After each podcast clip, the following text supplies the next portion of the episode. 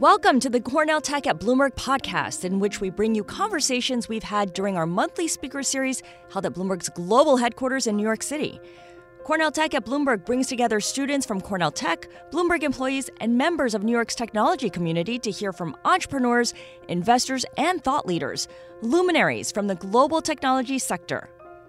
There may be no more complex issue for all Americans than navigating their healthcare. It's an intricate beast of systemic red tape and it scares away most entrepreneurs. But Mario Schlosser is not like most entrepreneurs. I'm Scarlet Fu of Bloomberg Television, and in this episode, we talk with the co founder and CEO of Oscar Health about the future of digital healthcare, how to shape a profitable insurance company that's focused on people, and if it's even possible to make sense of the complexities of the American healthcare system.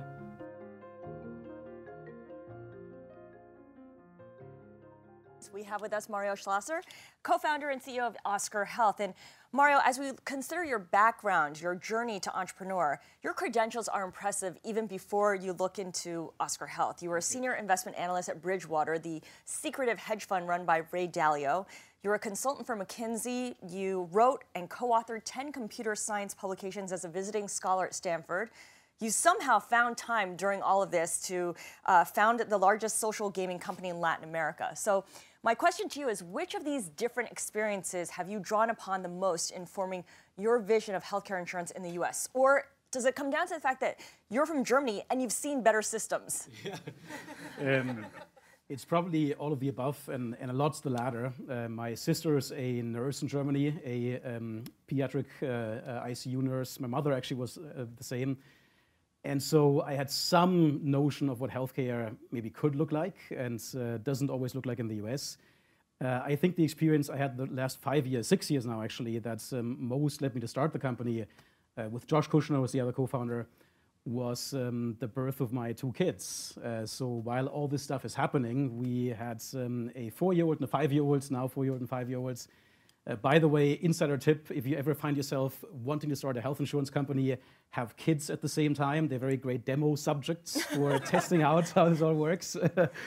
and, um, you know, really in 2012, early 2012, when my wife was three months pregnant and we were trying to navigate um, how this would all work, how much this would, this would cost us. Wait, before uh, you get into yeah. that, you were in between jobs at the time, right? That's true. In fact, um, that social gaming company that by the way, Josh and I also had founded a couple uh-huh. years before that. Um, uh, uh, had hit, I would say, the same turbulence that uh, many other social game companies at the time went through. And uh, as, a, as, a, founder of it, I got fired by the board. Um, and so I actually got thrown out of the company in February 2012. And uh, Josh and I kind of regrouped uh, in New York. You know, this was mostly in Buenos Aires, Sao Paulo, um, Latin America. Was the games were very popular. And uh, we, you know, wife pregnant, we were talking about what we should do next. Um, and then Josh actually said we should start a health insurance company. you know, I was sort of like gearing up for a um, year or a couple of years of uh, mostly trying to hit singles as opposed to trying to go for a big home run and do something very complex, but um, coupled with the experience of, at the time, going through the pregnancy yeah. or watching someone go through the pregnancy, it seemed like a good idea to at least try. So, what kind of insurance did you have? If you were in between jobs, your wife was in academia. Yeah. Uh, what kind of coverage did you have? Because at some point you were outraged into action. Right. Uh, I think I had um, United Healthcare at the time, uh, mm-hmm. one of the big five insurance companies, the biggest one actually in the in the US. And uh, here's where the problem started. I didn't know that I had United in a sense. You know, I mean, there was a ID card somewhere in my pockets. It was probably mostly rubbed off, you know, and stuff like that. And uh, I, it wasn't really my first thoughts to think about the health insurance company um, when it came to how do I navigate the system in front of me. That's not really what you think of first. You go and ask your friends, maybe you uh, you go and Google it, you know, and you kind of go through those usual channels. You don't think of necessarily engaging your insurance company, and that felt like a big gap in the way the system works. Mm-hmm. Um, the uh, you know, experience then was what would this cost me? How much, uh, which pediatrician would I go and try to find um, to now take care of the kid once, once uh, he's born? And those things I couldn't really answer even once I realized United, I maybe could just give him a call. The other thing that then happened was, um, uh, you know, we won Cobra, which is basically you leave your employer, and you keep paying out of your own pockets for a while the premiums for the insurance company. Right. That's a, I think, a thing that Bill Clinton introduced in the 90s as an, as an option for. So you don't lose your insurance coverage. Don't lose insurance for a while, for yeah. like 18 months or so, uh, something like that. And um, my wife, who, as you mentioned, was a postdoc at Columbia University at the time, uh, she uh, finished her postdoc uh, just before Noah, our kid, came, and she was making, I think, 40,000 bucks a year or so in, as a postdoc, and then went also on Cobra on her own rates and realized then that her Cobra rate was going to be 2,000 bucks a month. And so if you do the math, all this time that she was at Columbia, five years or so doing a postdoc, uh, she was earning 40,000 bucks in take-home pay, and behind the scenes, um, Columbia, her employer was paying 25,000 bucks or so to the healthcare system for clearly sort of like overpriced insurance, uh, for probably uh, too rich of a set of benefits, mm-hmm. um, for network designs she would have probably opted out of. She would have rather said, um, you know, give me insurance coverage, give me the right kind of coverage, and let me take half of this amount of money you're paying behind my back to somebody else home and I do my own, you know, healthcare with it. And along the way, during 2012, uh, the Supreme Court also upheld the individual mandates. So that kind of created an opening for you to rethink about what you might do uh, with yeah. health insurance. That's the, you know, part of every, I think, company's founding story. Uh, a company that makes it to a certain level, I think, in, in its evolution is a degree of totally dumb luck. And so in our case, I think the fact that um, uh, Josh and I talked about this uh, in March 2012 for the first time at the first coffee in New York. You know, what do we do next? Insurance. And that we then a few months later realized there is a new market emerging. You know, the individual insurance market, which really didn't exist almost before. Uh, that was complete coincidence. Uh, and um, the way this really went was that when Josh said we start an insurance company, I literally told him, I said, you know, go and hire McKinsey. This is the kind of thing where I don't know what the differentiation would be. I don't know anything about insurance really. I know it kind of sucks for everybody I know. Mm. Um, but what would you do differently? It seemed like a thing where you got to put the pieces together in a very tight, operationally um, orchestrated way. And you know, McKinsey, whatever, would write you down how that would work, and you could maybe found it. Um, but I looked into it a little bit uh, and uh, you know read a bunch of papers and whatever, and again realized that um, the market for individuals in New York State buying insurance out of their own pockets in 2012 was something like 20,000 people.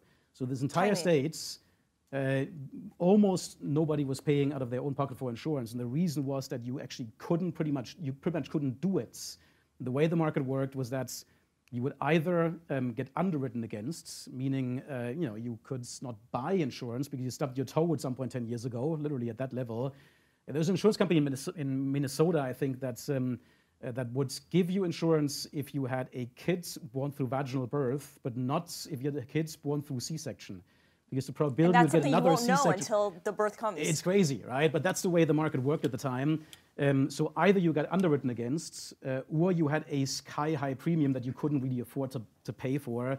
And so in 2012, in middle 2012, the Supreme Court basically upheld what's now called Obamacare, mm-hmm. right, the Affordable Care Act, um, and we realized, you know, wow, overnight in a city like New York, or in a state like, you know, downstate New York, basically, about a million people would come into this market who didn't have insurance before. Uh, anything from you know freelance designers to dog walkers to restaurant workers to university lecturers who just didn't, didn't get insurance through the government or through their employer. They would buy it, um, and we would be at a level playing field mm. uh, vis-a-vis the incumbents, because incumbent insurance companies don't really sell insurance to individuals, uh, which I knew from the crappy ID card had from United. Yeah, so. so it created an opening for you. So, okay, walk us through then how your wife's experience, your experience, would be different today if she were insured under Oscar when she was pregnant. How would she be treated? What, what, what kind of services would she have at her disposal? How much interaction would she have with the insurance company, with doctors? Yeah, it's a whole bunch of different things. So, first of all, um, we would know uh, much more quickly that you are going through pregnancy. We uh, pair every member of Oscar up with a internal concierge team. Uh, it's four people in our customer service staff, and one of those four people is a nurse. And whenever you interact with Oscar, whether it's through chats or calling us or whatever, um, the same four people will get back to you. So from the beginning, you build up a level of trust with these four people uh, that you wouldn't have if you called you know, United and end up somewhere, probably not even in the US, frankly. And, and so uh, that concierge team gets a real-time data feeds uh, of anything we would be able to know about you from how you interact with the healthcare system uh, that we think um, is important in helping you with. And so in this case, uh, the first time she'd gone to an OBGYN and um, that person would have diagnosed her with, okay, you're pregnant, mm-hmm. would have been able to pick up on that signal. And the concierge team nurse would have reached out to her and said, great, you go through pregnancy, um, best of luck, and here's how I can help you with all of this. Here's how many ultrasounds you ought to have. Um, do you have a pediatrician in mind? Um, do you like your OBGYN? Can we help you with anything along those lines? So that's kind of from the very beginning a very different level of uh, engagement. We had a case, uh, you know, a couple of months ago that I remember talking to a concierge nurse about, where um, a member in another state uh, was going through pregnancy, was all going well, but somewhere through pregnancy, uh, the woman developed a, you know, kind of pregnancy type depression, um, mm-hmm. mental health issue basically, and um, you know, the nurse had the relationship with her to have her open up about that and could then help her get the right help for that. Whereas otherwise, whether the busy OBGYN would have been able to help and connect the dots on that is sort of a, uh, oftentimes an open question. So, so it's, would, yeah. it's personalized care, it's customized care, it's high touch. Exactly. At the same time, you use what you call a curated narrow network. I, I kind of liken it to a really well run HMO rather than a broad network. My question to you, though, is how do you sell people on the idea that narrow is good when everyone prizes flexibility and options?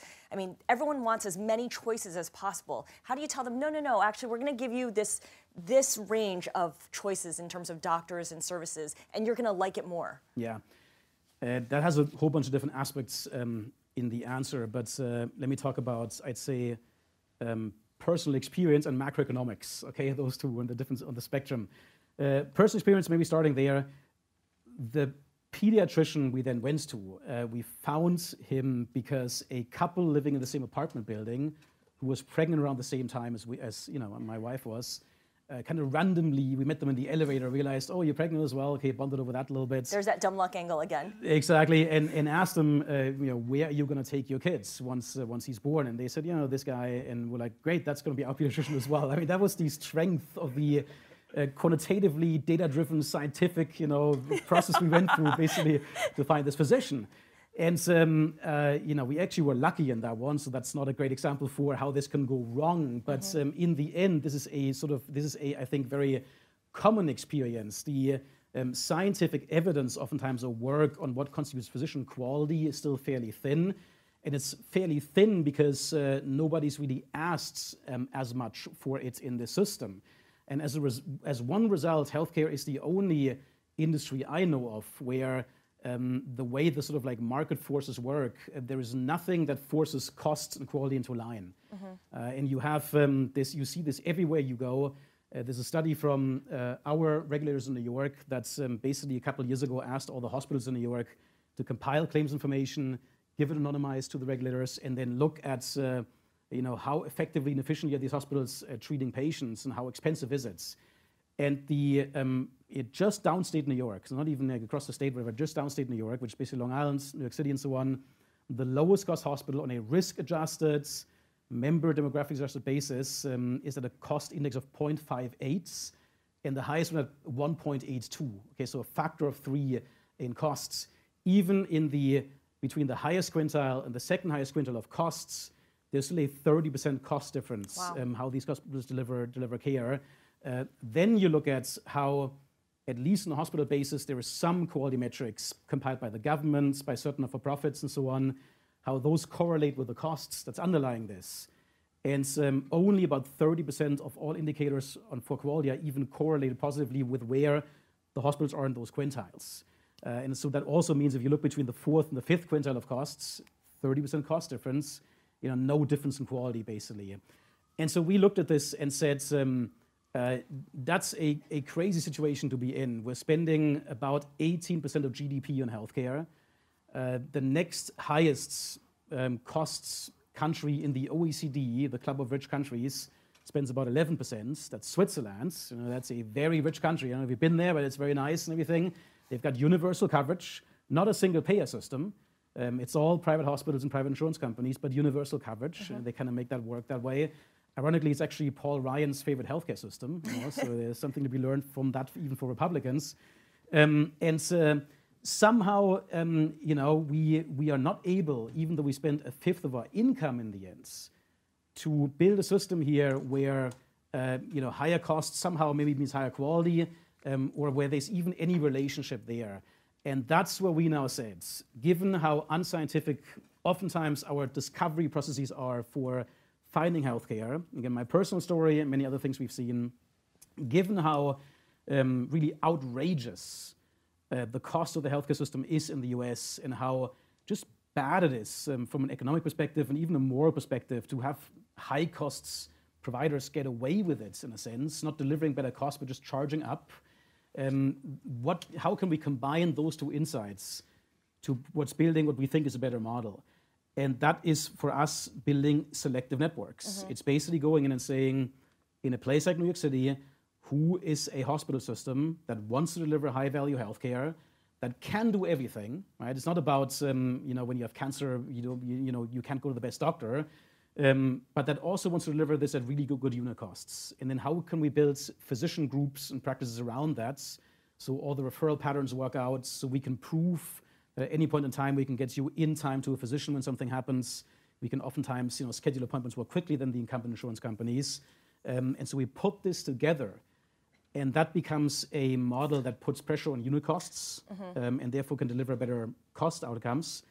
Uh, and also, we really think, because again, quality, cost don't correlate, we can get you to the highest quality physicians there at a better cost outcome. Okay, my question to you then is how important are brand names in healthcare? Because if, for instance, you're in New York, you have cancer, everyone wants to go to Sloan Kettering right? Because that's the name that you always hear of. Um, I look at who you're partners with in these different states. In Ohio, it's uh, with the Cleveland Clinic. Yeah. In Nashville, it's with Humana. In California, in the Bay Area, it's UCSF. Here in New York, it's Mount Sinai. Does that matter to your customers, to your members, who the network is, or do they trust that you've curated the networks to the point where, even though they haven't heard of this doctor or heard of this uh, organization, this healthcare organization, they believe that they're going to get the best treatment? Um, so I really think we are at the um, uh, beginning of this journey. I think that uh, if you look 10 years out, it's very evident to me that um, almost all of US healthcare will have to reorient itself um, in this more value-driven comparative basis. You know, the, the, um, uh, as an example, again, if you look at, there was a recent study from the RAND Corporation on uh, employers in Indiana, self-insured employers their outpatient hospital rates are on average 350 80%, uh, 358% of Medicare. That's a way of measuring costs. Mm-hmm. Ours are around 200%. So right there, um, there's a very big cost difference there. Uh, Warren Buffett said just recently again, I don't need tax reform. Uh, if you look at kind of again uh, corporate taxes on corporate profits as percent of GDP, it's something like two percent. So you knock half of that off, it's maybe a percent that's you sort of like give US businesses in increased competitiveness vis-a-vis their counterparts in other countries. Healthcare, 18% to 11%. So you knock half that off, you're 3.5% better in terms of competitiveness. We're gonna have to do something about spending that cost curve. The only way to really get at that is through unit costs in healthcare value chains. So almost all of the system will move towards that. And we can talk about our Cleveland deal as a good example of that in a second. Um, but it is a journey. Uh, not everybody will buy into this. Mm-hmm. Um, for example, for us, uh, in the first three years of Oscar in New York City, we were actually we had no chance of building our own hospital system, our own, uh, our own hospital network and doctor network. We had no members. We had, um, you know, early on no license even, uh, and um, a bunch of good ideas and smart people basically the idea that we could go in and negotiate with the CEO of Mount Sinai a good healthcare deal was preposterous. Um, so for the first three years, we rented a physician hospital network. It actually that works in healthcare. There's companies that lease out their own contracts that they built with hospitals, providers, and so on. Um, so we then, in 2017, for the first time, launched this Sinai, Montefiore in the Bronx and Westchester um, and the Catholic systems on Long Island's type hospital and physician network that we now have. And um, in that transition, about two thirds of the members we have stuck with Oscar, mm-hmm. and about one third left. Okay. You know, so right there, you see it's not for everybody. When we survey the members who um, who left uh, at a factor of three and a half to one, people who left told us, "I'm leaving because a physician of mine is leaving," versus a hospital brand that I like is leaving. So this is really almost all about the physician. Okay. Which again, I think to me is very hopeful because the physician isn't where the, the cost equation in healthcare is broken. It's the sort of like the facilities, the emergency rooms, the imaging centers, and stuff like that. So if you can, and this is basically what we're doing, um, if you can build a network where you have fewer hospitals, but we can quantitatively show that yes, if you get um, a you know cancer episodes, um, you are complex chronic patients, you can still get world-class care, which we can show. We, mm-hmm. we know this all from government scores and other studies we do and so on. And we can then tell you that the person who's really going to take care of you is on the one hand your concierge team, your Oscar concierge team. On the other hand, the Oscar teledoctor. Mm-hmm. We have a staff of teledoctors who you can chat with and talk to and so on. And then a very highly curated set of physicians who we then also often have you know, appointment scheduling integrations with, um, EHR integrations with, and things like that. That becomes a very good system. And then um, what we still do, of course, is when we authorize and go through with members um, complex conditions. You know, uh, then uh, we we look at what works best for that particular condition, and we have members who are you know across the country in facilities where some very specific treatment is needed, and we then make sure the members get there, get flown out there, get the single case agreement that's needed for that, etc. Okay. You know? So one thing that you've done, and I know a lot of people in our audience are uh, interested in, is the tech and disruption part of the of your business model. You've made the case for why uh, cost and quality in healthcare don't align, and how they haven't for years. But you're using the same existing healthcare data that everyone else in the industry has access to. What you're doing differently, though, is re- is thinking about it in a different way. You're slicing and dicing it differently. You've got um, a doctor on staff to to reorganize it to make it more clinically relevant. Talk to us about what you've done there and how that's changed the outcome. Yeah. So um, the kind of two reasons that I got excited about Oscar and the idea of starting an insurance company back in those days was, um, you know, on the one hand, of course, you know, user experience and, and all the stuff I was pissed off about. but as a computer scientist, the two things that appealed to me were um, uh, the fact that the insurer has a incredible data visibility in the healthcare system unlike almost any other actor in healthcare. If you're a physician, you see the drugs that you prescribe, not that the other physicians prescribe. If you're a hospital, uh, you don't see a member until he or she walks into the ER. And oftentimes you can't get in touch again when the person leaves the ER and things like that. The insurer sees all of this because at the end of the day, somehow the bill is going to get to the insurance company. So that was one thing data visibility, fantastic. Um, from actually running these games. You know, you asked about how I connect the experience up. I knew that um, uh, knowing if you prefer a blue cow or a red cow on your farm, you know, those were the kind of games we had, uh, isn't enough. You gotta also entice people to actually do something about that. Uh-huh. Um, and so it is important that we can give financial incentives and change incentives. And the insurance company can do that because it controls the flow of money throughout the healthcare system. If you really think about this, nobody in the healthcare system uh, has a business model where um, they are better off when the healthcare costs come down. Not the hospital, not the physician, not the drug company, not the imaging centers, really only the insurance company. Uh, we oftentimes think that the insurance company you know, is antagonistic to the member in a mm-hmm. sense because you know the way they get at that equation is by denying stuff. Right, there's yeah, that or, tension. Exactly, or not answering your phone calls, you know, and thereby implicitly denying basically. Um, but if you really think about it, the economics are aligned. and if you stay healthy, if you for um, the right reason uh, go into the wrong kind of location of care and this costs you money and the insurer helps you avoid that, right? Kids crying at night, don't go to the ER, call a teledoctor, for example. That's a, a good alignment in the end on the economic sides. And so um, uh, this idea of using data and building incentives around it in Oscar. Sorry, that was a long precursor to what we're doing with data as a, as a story there. Um, you're, you're making billing codes more transparent. Say so that. exactly. Now, what are we doing with data? exactly. What are we doing with data? Um, uh, again, uh, kind of to take another step back, uh, the problem with data in healthcare is that the entire piping of the system was built for payment purposes and nothing else. Yep. Because everybody in healthcare earns fee for service, because the hospital makes money when you walk into the ER, when you know the imaging center makes a study, whatever. Uh, it, nobody really had to ever um, adds clinical payloads to the data going back and forth in the healthcare system. It's all about pay me for this thing that I did, mm-hmm. and maybe for this diagnosis codes. You know, that's what the data in healthcare is. That's very sparse data. Uh, just a recent study that I just read about yesterday um, in the UK, You trying a machine learning classifier on uh, discovering uh, melanoma in like photos of skin, whatever. Uh, best doctors had specificity, sensitivity of 65%, and um, you trained a you know neural network, and it went up to 71%. You know, a very small improvement because the underlying data was crap. You know, mm. and literally that's the problem in healthcare. It's only built for payment purposes, not for anything else. So, what do we do with that then? We um, realized kind of early on that uh, the biggest step forward in data is not so much necessarily more comprehensive clinical data.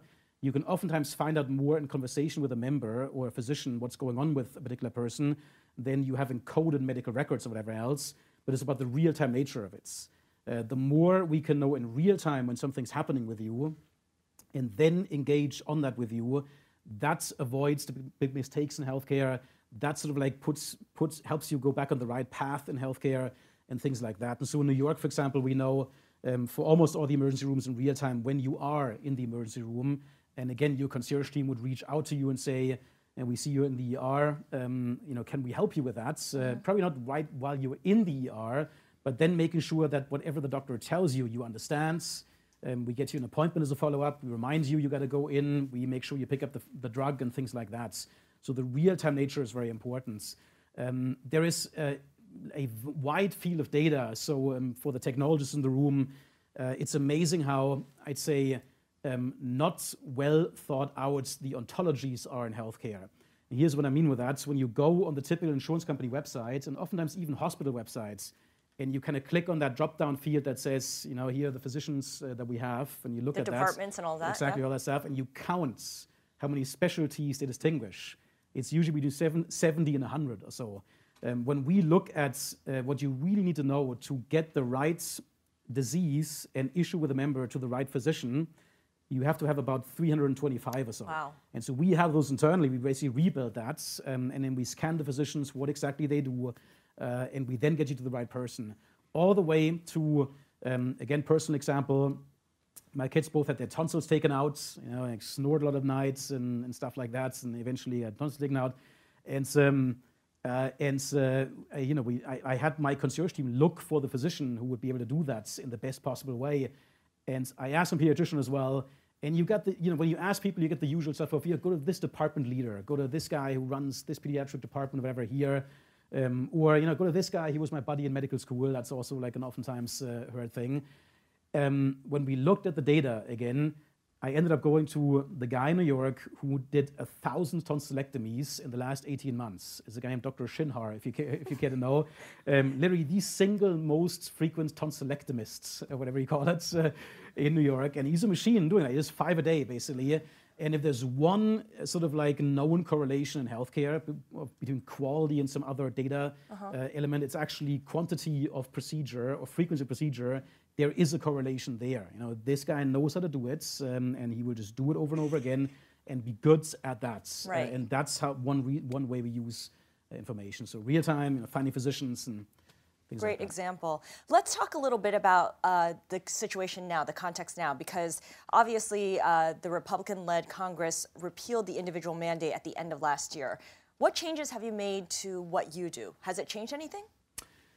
Um, I mean, the last, you know, I, was going to say the last 18 months have been um, even more interesting than usual. I actually think it goes further back. I'd say the last three or four years um, since the ACA launch have been have been wild for the following reason. When you have a new insurance markets launch, uh, it's always chaos at the beginning. Yeah. Um, if you go 15, 20 years back and Medicare Advantage was launched, uh, which now today is the most profitable insurance market for all incumbent health insurers, it was also a total mess. You know, there was uh, membership coming in, went down again, insurers lost money, got, went bankrupt and all that kind of stuff. And then finally the market settled in. How many in, years later? Uh, four or five years later. Okay. It took about, I think 2005 was the like dip in enrollments, then it started coming back up again. In 2001 or so, I think is when things started growing for real. So four to five years later, basically, it started uh, stabilizing. And um, uh, the biggest reason is that you just don't know early on how to price the risk in the markets. You, know, you um, in the AC, the ACA did something, did a lot of very good things, very smart things. Uh, that's um, you know, if we lived in different times, both Republicans and Democrats would be able to agree on. You know, in fact, uh, one guy from the Heritage Foundation literally said this once to me. I was at some kind of roundtable. That guy was there as well, and he basically said, "Yeah, we would have never gotten away with putting in high deductible plans, you know, if, if it hadn't been for the Democrats doing the ACA. Because Republicans and, and, um, and many economists think deductibles are a good thing. And I actually tend to agree with that if you manage it properly. Mm-hmm. Um, like we give people free telemedicine, for example. So even though you have a deductible, the routine care oftentimes is free. Um, but anyhow, that's how sort of like the landscape looks. But early on, you don't know who's going to show up. And again, smart things the ACA did is that they allowed everybody to come in and get the same price. And that is a good thing for overall risk pools and insurance markets, but it takes a while to stabilize. So um, until 2016, uh, these markets were very difficult to navigate. Um, and even now they are. Uh, but until 16, insurers had to kind of guess where the risk is, understand the way the programs work. There's all kinds of complicated transfer formulas and pricing and in there and whatever that we had to kind of figure out how this works. Um, in, in October 2015, uh, about nine months, six months after we priced our plans for 2016, mm-hmm. okay, I get a call, cheerful from, um, at the time, uh, Andy Slavitt, the guy who runs CMS, our federal regulators, and says, hey, Mario, uh, and it's always, you know, you get a scare when the regulators call you, basically. He's like, you know, I just want to let you know something. Um, you know, this, this program called the Risk Corridor Program, uh, where Oscar is owed $200 million under, um, it unfortunately will, won't, will not be funded. and you'll get 2% of that. you know? So suddenly we were short $200 million or something like that. So these things all happened even before there was an election. Uh, and that really meant that um, no matter who had come into power in 2017, uh, this market needed fixing and stabilization. And now, um, in, in many ways, I think uh, it certainly was not helpful to have all this sort of like back and forth and the rhetoric around we want to kill this market, yeah. it's not a good market and stuff like that. I really do think that in the end, um, what everybody on Capitol Hill understands, uh, or everybody in DC understands, is that it's a very, very bad idea, immoral, obviously, but also bad for elections, frankly, to throw 15 million people who have gotten health insurance through the ACA basically back on the streets. It's bad for even the hospitals who now get more funding through these kind of programs. And so we always thought that wouldn't quite happen. Um, and if you actually look at the way um, our regulators dealt with us, again, the administration in HHS and CMS, mm-hmm. it was always a lot more pragmatic um, and to the point okay. and, and sort of like saying, we know we got to make this thing you know, we, we know we got to somehow make this thing work. We can talk about the mechanisms, but we got to make it work somehow. Um, and so I think that's kind of what happens. You know, even the, CSR defunding at the end of last year, one thing that got a lot of press. Um, in the end, the way it was done in signals and, and sort of like presupposed and prepared uh, wasn't a negative for the markets and for the insurance companies and therefore for the members as well. Um, but uh, so we got to make sure that that stays that way. So, like so many other things, the bark is worse than the bite, and there's yep. deep pragmatism at the end of the day. Yeah. Um, you talked about some money owed to you. In the first half of 2017, I believe Oscar lost $58 million. Your revenue has been increasing because you have been expanding. I believe this year you're expanding to six states from three states. Yeah. Presumably, you kept losing money in the second half of last year as well. How patient are your investors? We're talking about Google Capital, Fidelity, Founders Fund, yeah. Peter Thiel for that matter. I mean, if it takes four to five years to find some kind of stabilization, as you mentioned earlier, how long yeah. are they willing to wait? Um, so uh, I think they are the good thing about Oscar is it's a very clear business model. You know, we didn't have to reinvent how to monetize chat applications or whatever. You know, it's very, very straightforward. There's a premium coming in, there's a medical costs, medical loss ratio going out, and we have an administrative overheads. That's it. I mean, nothing else basically. Um, and so, what we were always able to show to the investors, and the reason why they've always uh, why why they've been excited about the 15 year time horizon, not the kind years. of three years, or whatever, uh-huh. is we understand the parameters driving this. You know, uh, our medical loss ratio would have been 85%. We would have made money if the stabilization programs had worked as intended, if they hadn't played games with that stuff. You know, we have a very different conversation probably now. Even I mean, it was a great conversation so far already, but uh, that would have been another thing on it. You know. Um, and, uh, and this year, or in 2017, we had a very important proof point on that. Um, this thing called the medical loss ratio, again, costs we have for medical costs divided by the, the premiums we get by our revenues, uh, went from you know 120%, which was you know in 2016, that was our kind of like sad peak, uh, to about 95%, which mm. means we actually have an underwriting profits for the first time. And so the core insurance operations are now producing, are sort of like priced correctly now producing underwriting profits. Uh, you call it gross margin positive in the world of like tech and uh, non-insurance startups, if you will. That was a very important proof point because um, to both have uh, the growth we now had, um, we now have north of a $1 billion in premium revenues for 2018, not plans, but in the bank because people have signed up already for 2018. And to couple that with a 25% drop in the medical loss ratio, I don't think many people thought was going to be possible. I mean, we had uh, um, you know, uh, the biggest reinsurers, for example, bids on reinsurance contracts with Oscar. Uh, and you know, um, several of those CEOs said, you know, I I think Oscar is more more impactful than many other companies um, that I know of and can make huge change in healthcare. But I don't believe you can drop the MLR by 25 points. Well, it did happen, and we were able to do it. And we have a pretty straight line aside from there to getting to the mid-80s or so now now going forward as well. So um, long story short, uh, they are very patient. They're very excited about this. When I first pitched this to Peter and um, Peter Thiel and Brian mm-hmm. Singerman, the the Founders Fund um, uh, uh, guys who put money in, it was funny because we were sitting there, and and Brian like literally, his like head starts turning red. And he's like so excited. He starts scribbling on, the, I think it was a napkin probably. He's like, you know, I have this cancer company over here. I've got this EHR company over here. And he drew them all in kind of the circle. I'm like, I always knew the thing in the middle of the circle is missing. That's the insurance company because you've got to connect every all these other ones up. You know. And so that's always been his long-term vision. I think uh, on that point of view, I think we're uh, in great shape there. One additional thing there, which helps investors as well, uh, we um, have three very important partners for 2018 and beyond: um, Cleveland Clinic, Humana, AXA. They're all important in different ways. Cleveland Clinic basically realized as a hospital, if I want to make money in the right way by having you be healthy so you don't come to the emergency room, as opposed to only treating you when you get sick and are in the ER, basically, I got to become like the insurance company, collect premiums, invest in your health, and then make sure you're Put in resources to keep you away. Exactly. Well, not keep you away, I wouldn't say that, but um, basically keep you from having to come keep you in. healthy. Yeah. Exactly. Or send somebody to your home if something goes mm-hmm. on, stuff like that. And so they came to us after going to many other incumbents, many other companies, and said, let's launch a co-branded insurance plan, Cleveland Clinic Oscar Insurance Plan, where we share risk 50-50. Uh, so this is the first time this this you know big clinic that has you know is number one, number two in the U.S., every single, and probably the world from a quality perspective, says, I will just really take risk on the costs I incur with managing this population, 50-50 with Oscar Cleveland. They're extremely powerful.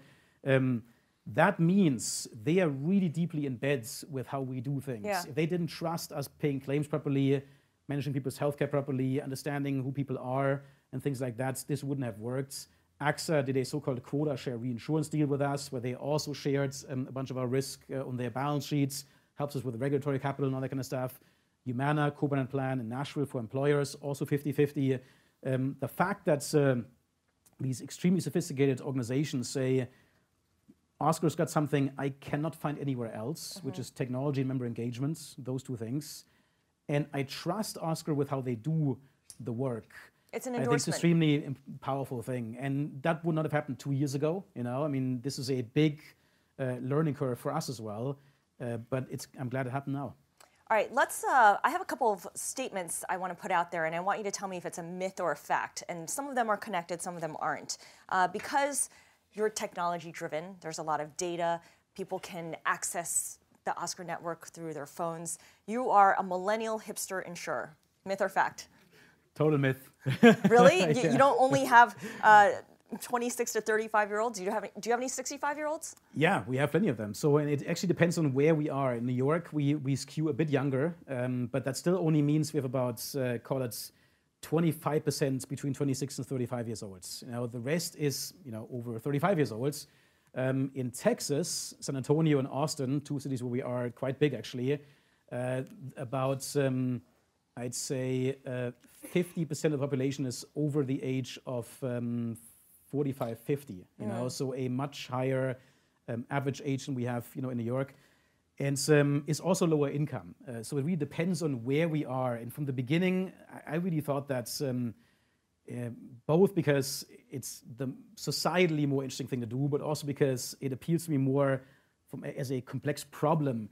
Um, if we just insure uh, and no offense to people in the room, a bunch of you know Birkenstock wearing, granola eating um, freelancers in Brooklyn, you know, then it's not that interesting. There's nothing interesting going on with them from a healthcare perspective. We should be ensuring 65-year-old diabetics and um, who have complex uh, issues and, and doing a good job with them.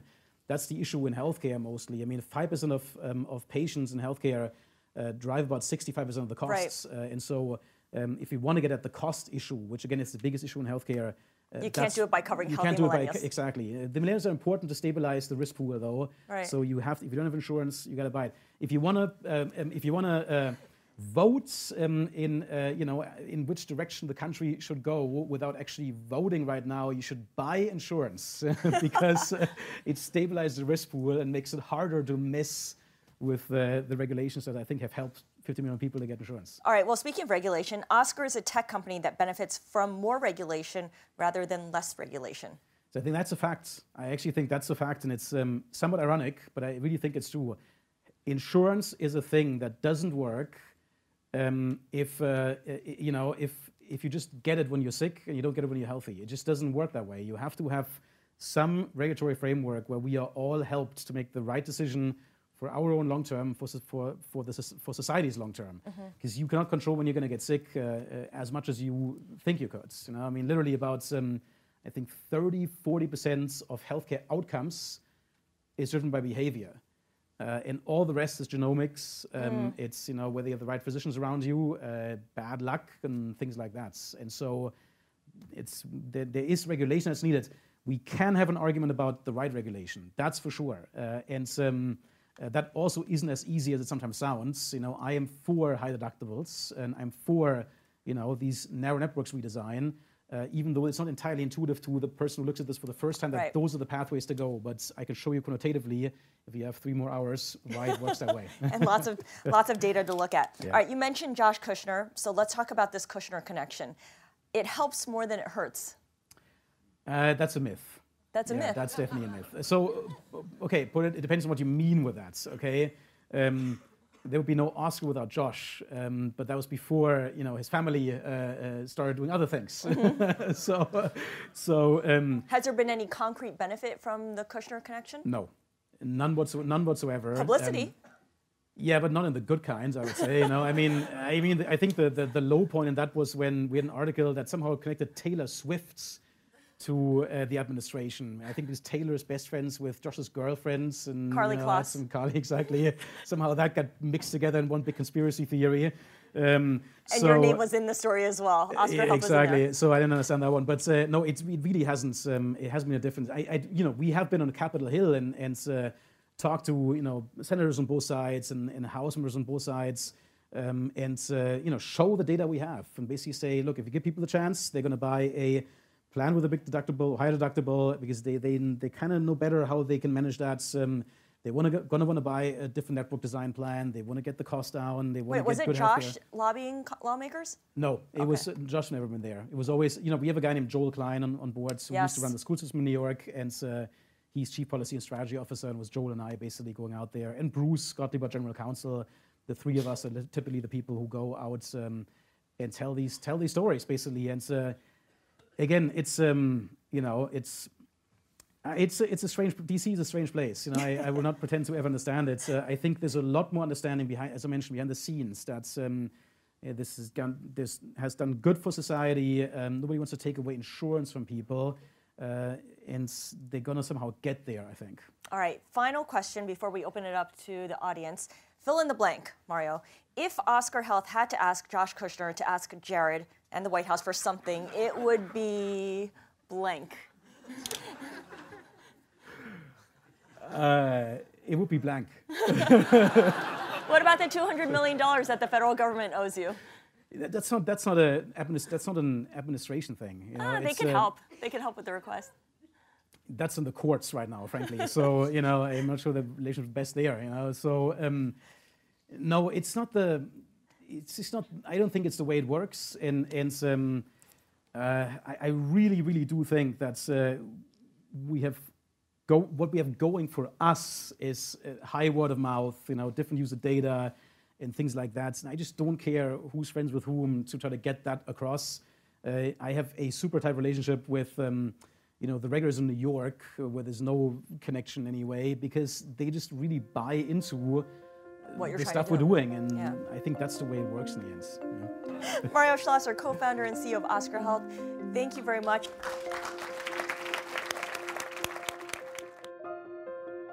Thanks for listening. Be sure to follow Tech at Bloomberg on Twitter, like Cornell Tech at Bloomberg on Facebook, or email techevents at bloomberg.net to get invited to future events in this series.